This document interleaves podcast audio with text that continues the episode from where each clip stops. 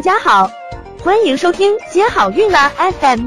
如果你正在准备孕育宝宝，却不知道怎么科学备孕，或者正和试管婴儿打交道，都可以来听听我们的好运大咖说。大咖说什么？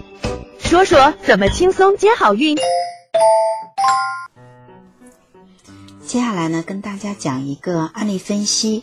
这是一位慢性盆腔疼痛的女性，嗯，张某某，她三十四岁，生育过一个健康的宝宝，之后呢，有过一次早孕期的流产。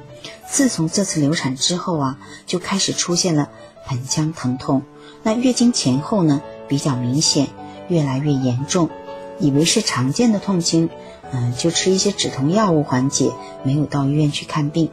那两年前呢，二胎政策开放了，想要生二宝，去医院检查呢，就发现双侧的巧克力囊肿，也就是双侧的子宫内膜异位性囊肿。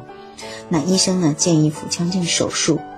在二零一六年十月的手术前呢，来到生殖中心检查卵巢功能，AMH 有八点五六。那这个值呢，还是一个不错的水平，在她这个年龄里面，医生说她的卵巢功能很好。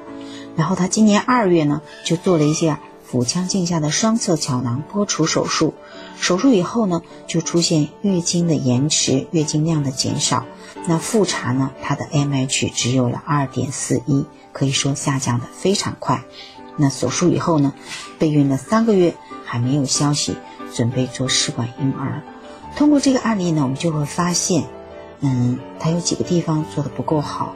一个是，嗯，他在没有准备要生宝宝的时候，没有好好避孕，做了这次流产。那这个流产呢，就容易引起一些，嗯，妇科疾病的发生，比如说子宫内膜异位症。他也是自从这次流产之后呢，开始出现了一个慢性的盆腔疼痛。那出现疼痛呢，第二个错误是出现疼痛。她没有及时到医院去看，他仅仅以为是一个痛经，所以就自己吃了一些药，所以呢就没有得到一个及时的诊断和治疗。那也许他治疗的早了就会好一些，可是呢他没有对自己的身体发出的信号呢引起重视，所以他没有去医院呢去看病，那这样就耽误了几年的时间。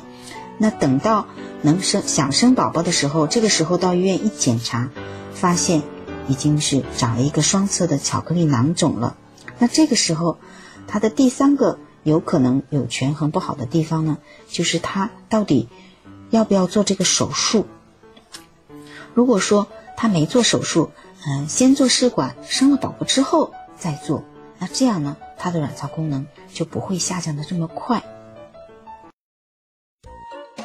想了解更多备孕和试管的内容。可以在微信公众号搜索“接好运”，关注我们，接好运，让怀孕更容易。